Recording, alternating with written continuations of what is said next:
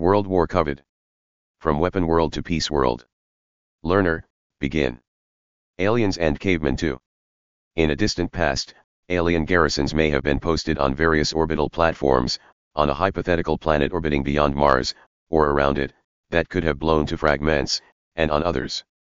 Astronomers assert that billions of years of gradual meteoric activity caused the random planetary craters we survey by telescope today.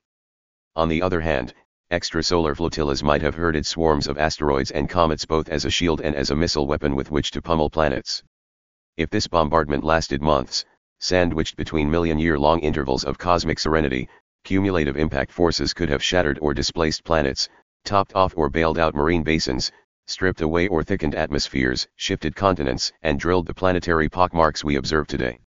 Only recently, geologists concluded that the geological layers on Earth they had thought represented millennia of volcanic activity, were laid down during a few brief cataclysms and their erosive aftermath. Venus is devoid of tectonic features and cratered with absolute randomness. It appears to have undergone a crustal failure so complete that its entire surface liquefied and turned inside out. Mars bears an enormous crater in its southern hemisphere, as if a moon-sized chunk had struck it there, and a reciprocal deformation of the planetary surface on the opposite side, lifted along the strike path above the average elevation of such a sphere and sucked lower around its margins. According to a consensus of astrophysicists, the Pacific Basin may have been carved out and the Moon formed by the ejection of a superlunar mass during a similar collision between the Earth and a Mars-sized planet.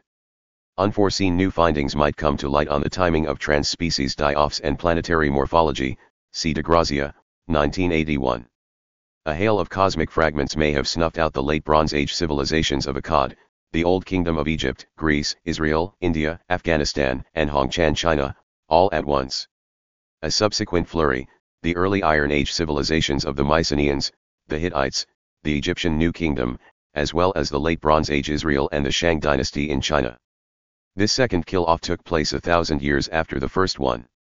Once again, it smashed all of its victims almost simultaneously. Otherwise, could we be talking about a super El Niño? The Society for Interdisciplinary Studies, at URL reference, is a good source of material on this topic. It is interesting to picture the interactive effects of a relatively modest asteroid or comet, thus more frequent if natural and less problematic if wielded as a weapon, diving into one of the Earth's seismic fault lines or volcanic hotspots. Enormous lahar beds in India and Siberia may have formed in this manner, as well as Java's explosive separation from Sumatra.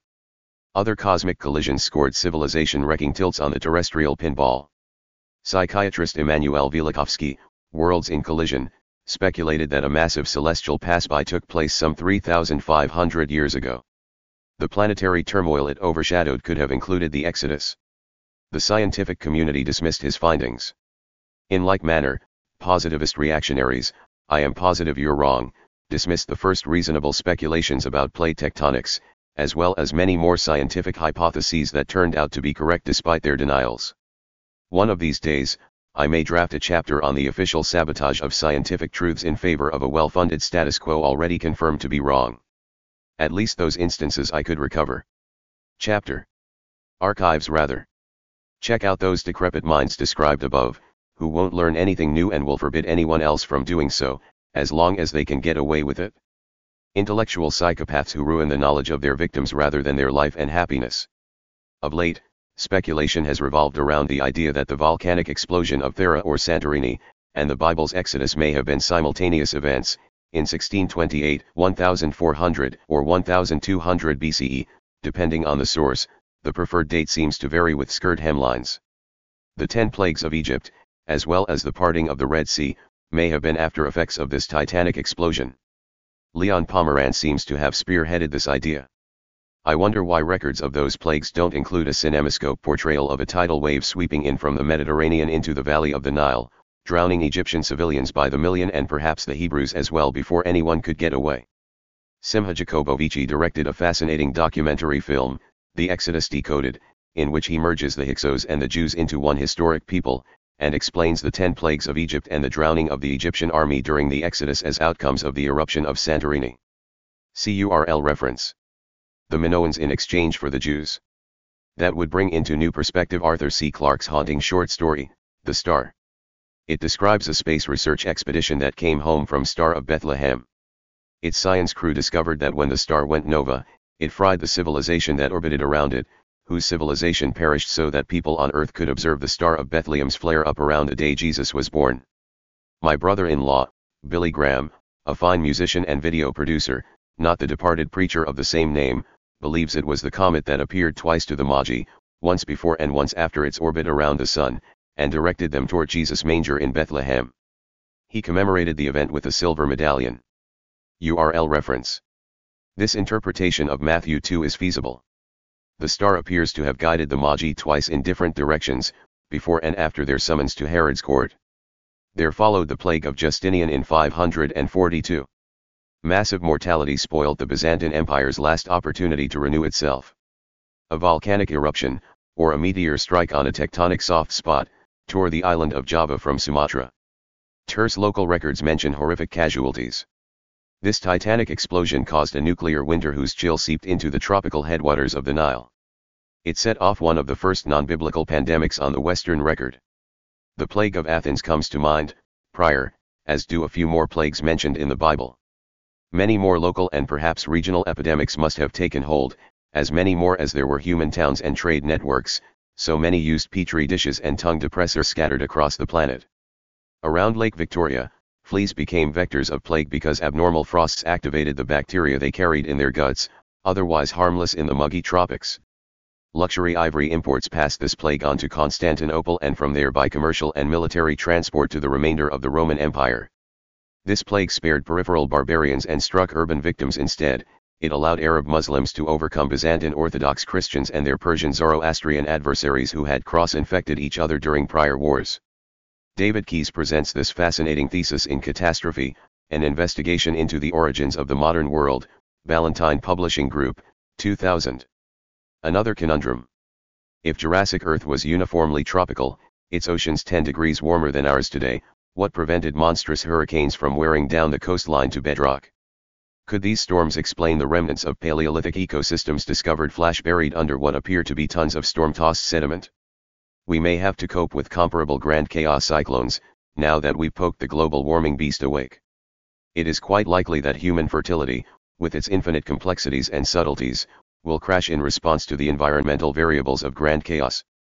I would rather we had chosen to reduce our numbers peacefully and in good order as well-informed learners. Then again, my hope is constantly disappointed that institutional stupidity will loosen its death grip on humankind. For example, I note the pointy head of collective stupidity raising up once again to propose, well-financed and thus always louder, so-called geoengineering projects that would mask the world heat death that our industrial exploitation brought about, without moderating it in any way. On the contrary, let's just transform the Earth's atmosphere into that of Venus and see what happens. I wonder if the same stupidity, nursed so tenderly on Earth, achieved a similar outcome on Venus, all the mighty works of its civilizations reduced to slag for quick profit. Outer space may also hold omnivorous civilizations poised to study, hunt, domesticate and enslave us. In short, they might inflict on us the same indignities we reserve for less well-organized prey. The biblical allegory of the shepherd and his flock troubles me. Sooner or later, the former fleeces and butchers the latter.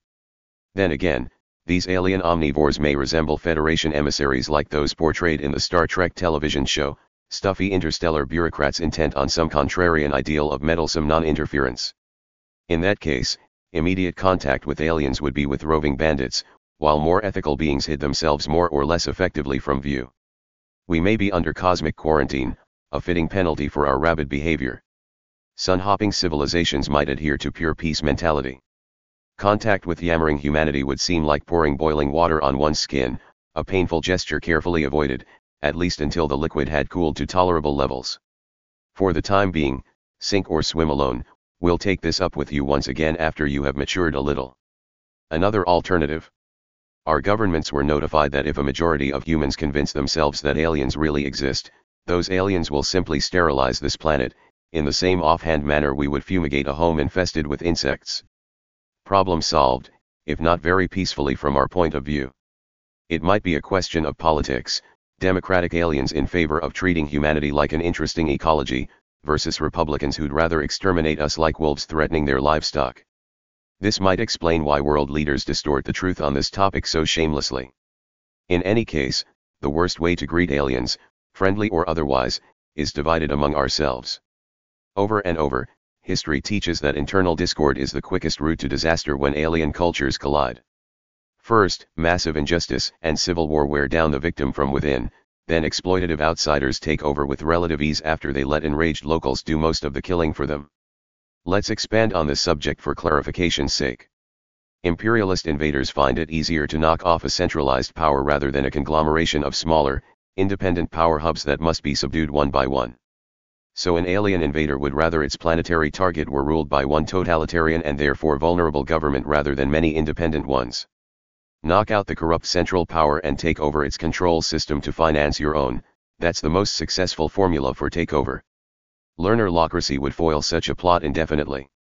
While a one-world empire would be vulnerable to foreign subversion and military conquest, in proportion to its corruption and injustice, the learner world militia would remain under local control and independent of centralized command, thus even more intractable than 200 competing nation states. Regional control hubs will claim their own ethnic and cultural loyalties, above and beyond a merely national one, they will be just as devoted to honesty and justice as the central learner core would be. Few other systems of planetary governance would provide a better defense against planetary piracy, whether by hypothetical aliens or the next, inevitably human conspiracies of greed not to mention our problems of planetary ecology and poverty that the leaders of our nation states refuse to address. In our dealings with aliens, three intellectual pitfalls await us. 1. We might treat them like ourselves and ignore their unique aspirations, desires, and fears. 2. We may demonize them. In refusing to recognize their valid motives, we may try to cause them harm. That would force them to isolate us or make war on us in self-defense. This may be the current reality, driven on our side by government paranoia and reflexive suppression of relevant facts, and on theirs by unknown technologies that hide them from our view. 3. The third interaction, deification. It has rarely been practiced with respect to fellow humans, always fatally, but could be carried out indiscriminately with respect to interstellar contacts. Endowed with acute technologies and inscrutable motives, they might seem godlike to us we might view enslavement at their hands as fair punishment for our sins instead of plain bad luck in the cosmic lottery. We could accept everything they told us as divine inspiration. In short, their shit might not stink in our nostrils, it might even be addictive to us. In addition, they might prove conclusively that they or their predecessors were responsible for historical interventions we had always assumed were divine. Awkward. Millennial cults predispose their adherents to such self-delusion, as when the Spaniards exterminated the gullible Aztecs. If your goal is to take over a newly discovered civilization, you would do everything in your power to impersonate its most revered deities. The USA's weapon dominance tempts us to control the world of the poor. The Aztecs fell into a similar trap. Supremely confident on their own turf, they oppressed their neighbors with the delicate brutality of their flower wars. This kind of warfare entailed wounding and capturing adversaries for cannibal butchery later on. It optimized the use of hardwood and razor-sharp obsidian weapons, as opposed to our weapons and tactics of fire and steel, good for nothing but immediate mass murder. Aztec weapons elites wound up feeding their core population thousands of human sacrifices per week. In the same way, transglobal managers humiliate and victimize entire nations to exploit their mineral, forest, and fisheries reserves and cash crops, while suffering minimal casualties among their mercenaries and none at all among themselves. The outcome of this institutional shadism a few hundred European freebooters, armed to the teeth, led a horde of disgruntled Indian allies against the Aztecs. Together, they invaded the Aztec capital, seized and executed its ruler. A ferocious counterattack sent them reeling. Then they returned to exploit this new world civilization melting away from old world epidemics. A few extraterrestrial freebooters might deal with us with equal savagery, recruit our bitter enemies abroad and disenfranchised minorities at home, and return us the favor of our prior abuse. American conspirators of greed would find such a twist of fate hard to accept, given their arrogant past. They might collaborate with the invaders, regardless of the cost to their subordinates. For the same reason, some Silk Road monarchs collaborated with the Mongols, some Europeans with the Nazis, and some African chieftains with slavers. Ah, the glorious legacy of profit motive psychopaths. Another weapon myth is the notion that human spear teams crossed the Bering Straits dry shot about 10,000 years ago, exterminating dominant fauna across the Americas. They wielded stone-tipped spears, chipped obsidian clovis and later, Stemmed spearheads cunningly grooved into wooden shafts to detach upon impact and remain stuck in the body. Their prey was said to have included 20-foot imperial mammoth, 16-foot ground sloth, 1-ton beaver, saber-toothed tigers smaller than a lion but twice as heavy, packs of dire wolves weighing hundreds of pounds each, and short-faced bears 6 feet tall at the shoulder on four legs, that could gut a bison with ease. Our tank-like grizzly bears would have been middleweight predators in this pumped-up ecology. Even further back in time, our ancestor, Australopithecus afarensis, had to face the same problem in spades.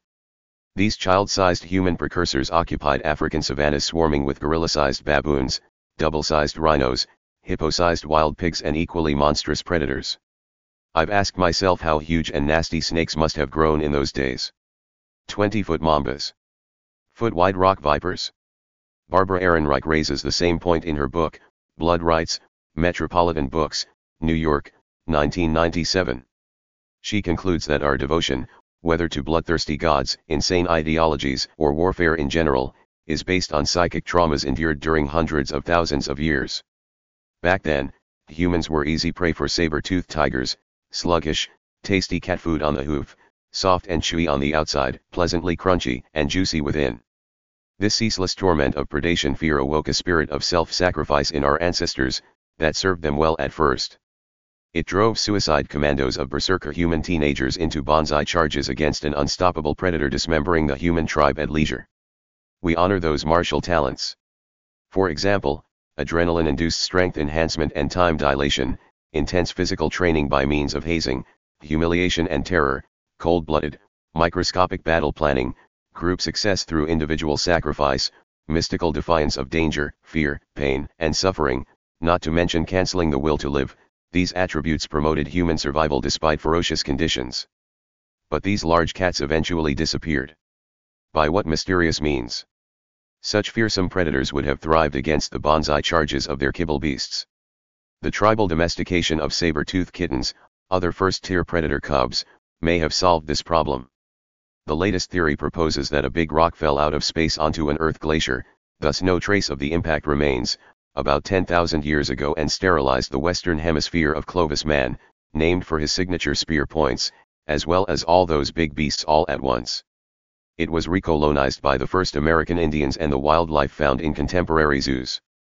All the first-tier predators and herbivores died on two continents north and south, it preserved some of the second tier, and left a second wave of humans after wiping out the first. That was very microsurgical selectivity for such a planetary hammer blow just like other recorded extinction events and the miraculous selection of their survivors.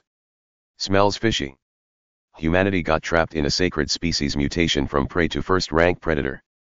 Lacking locus for its mortal anxieties, we found no better nemesis to worship and stalk than ourselves.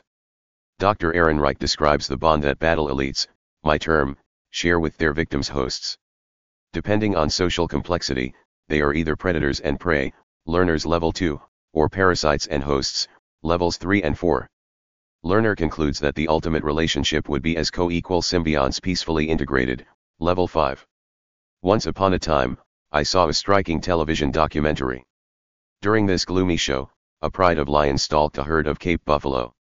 Enraged, the bulls counterattacked the big cats, chased them up some thorn trees and besieged them there until dark. The humbled pride fled from its tormentors and beat a nighttime retreat across a flat desert plain. In the early morning gloom, as we watched by starlight scope, more buffalo crossed their path and routed them once again. The angry cattle trampled two lion cubs despite their mom's desperate attempts at diversion. Under similar circumstances, a human spear team, slow-moving, more vulnerable and requiring much more time to mature, would have been summarily blotted out. It is one thing to sit in a soft armchair, as I am doing now, and talk about chasing a mammoth over a cliff edge and into a convenient crevasse over and over again it would be another to face these oversized specimens 24-7 across clear terrain without big rifles and high-power ammo, jeeps, and plenty of clean water. Exactly how were we supposed to dispatch these creatures, with bare hands and brittle stone flakes glued to a stick? We are talking about 15-foot cave bears and packs of super wolves as massive as lions and ferocious as the monsters that haunt our nightmares. Intimately familiar with their territory and the habits of none too bright buffalo, well-established Amer Indian tribes got away with something like that at much better odds, even though they never really succeeded until they got hold of horses and guns from the Western world, and then all too briefly afterwards. Stampeding a herd of shy herbivores over a cliff edge, that might work for a few territorial hunters intimately familiar with their prey. But it would be implausible for footloose nomads crossing unknown territory and facing unfamiliar species. The problem remains, how to stampede herds over cliff edges and not over your vulnerable campsite and squishy, slow-moving troops. Africans, the intimate neighbors of elephants, have an expression for them, they don't think like animals, but like enemies. Besides, elephants have always been a massive meat on the hoof resource for protein-starved natives. Humans weren't the only pack predators who employed such ambush tactics. They probably learned them from feral dogs that hunt in relays. Besides, primitive man could cover long distances for days on end, tracking down his prey faster than it could flee. Animals are good at short bursts of speed but slower than men during day-long plods. With good reason, migratory animals instinctively shun such geological traps. Their primeval grazing corridors would have led them away from these precipices. That type of optimal hunting zone, constantly revisited by stupid herds, would not have been frequent and dependable enough to serve as way stations for human migrants. African pygmies thrust spears into the underbelly of elephants, according to Paul Lackman, exploiting the thick concealment and neurotoxins that jungle vegetation provided. Nonetheless, even once they had equipped themselves with steel assegais, Maasai tribesmen took heroic casualties to protect beloved cattle from smaller, modern hunting cats. But newcomers, armed with nothing more than sticks and precious stones, confronting endless hordes of monsters across featureless terrain, much of it flat and barren? No way, not without prohibitive casualties. Go ahead, invoke any Atlatl, spear thrower, technology you fancy. In the long run, casualties would outpace your human pack's ability to replace them with much slower growing, more vulnerable and far more precious children. Renaissance soldiers traded deadly crossbows and compound reflex bows for expensive firearms that were unreliable and unsafe to use. They turned out to be slower to reload and harder to shoot. In skilled hands, a military bow was more accurate, had a faster rate of fire and a longer effective range. A big unit of archers could mow down its equivalent of harquebusiers long before the latter could fire on them.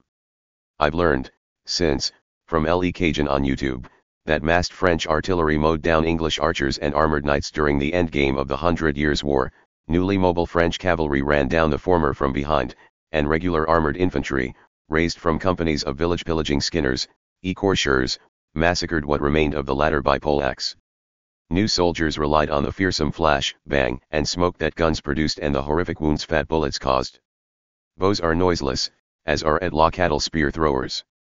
Were expert bowyers replaced by gunsmiths who found that trade more profitable?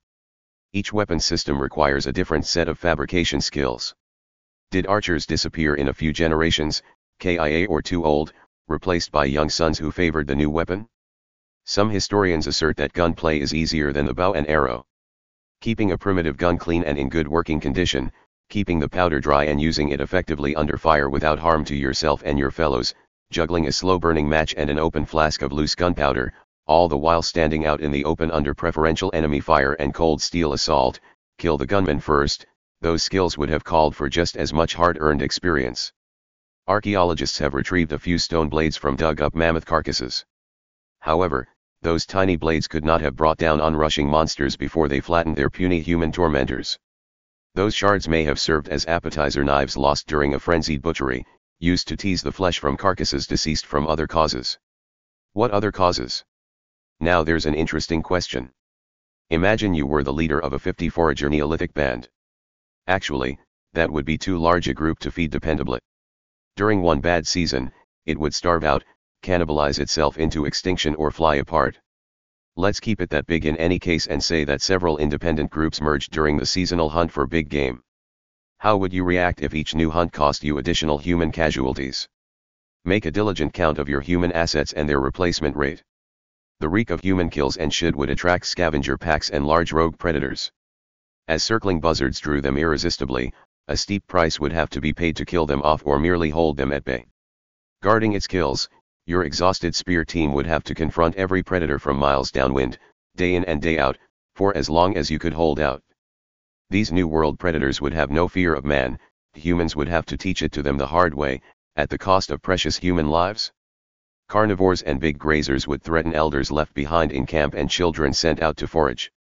These people would need additional guards taken from the hunting party. Let's see, guards for the workers of the hearth, mothers and babes, more guards for scattered berry pickers and mouse hunters. You'd be down to half of your people for a long-range hunt. Factor out the sick and the lame and you'd be down to a half dozen or so of your strongest people for long and arduous hunts. No sense bringing dead weight along. Now, let's see you stampede a herd of mammoths, or a rogue charger, with a half dozen people brandishing pointy sticks. Fire might offer temporary refuge around a fixed point, but none during big moves or long hunts. Figure it out for yourself, or go ask a real hunter, as I have. They just shrug their shoulders. Only a desk-bound academic could contemplate such a thing. One thoughtful anthropologist, Professor Bruce Huckell, conducted a test. Problem, butcher a circus elephant dead from old age. Method, gather a few grad students, stone tools, and some leather cord. The carcass turned out to be so heavy, Bruce's team couldn't roll it over to get at the bottom half. It began to rot within hours. In olden times, swarming with vermin and inaccessible to human butchers, it would have attracted every carnivore from miles downwind. Kill the closest one and the next closest would come sniffing around, and so on. It is too easy to talk about immobilizing prey in bogs, that would just worsen the problem. Could there be a less sanitary butcher shop than a shallow bog used time and again as an ambush site, slaughter pen, and offal sump? Accessible water holes already attract big predators. Now, let's fill it with large rotting carcasses and see whose curiosity gets aroused. Not to mention fatal pandemics these human super hunters would have unleashed upon themselves during such ecocidal treks. The annihilation of established species would have discharged their toughest microbes into humans, Neolithic Ebola. Catastrophes of this kind would have befallen expanding waves of migrants in touch with camps established earlier, a gradualist response to the above objection, unsupported by archaeological evidence. Disease would have thrived just as readily among scattered hunter-gatherers as among dense-packed townies. Birds, insects, and rodents would have spread infections just as quickly. Comment. Mark Mulligan at Comcast.net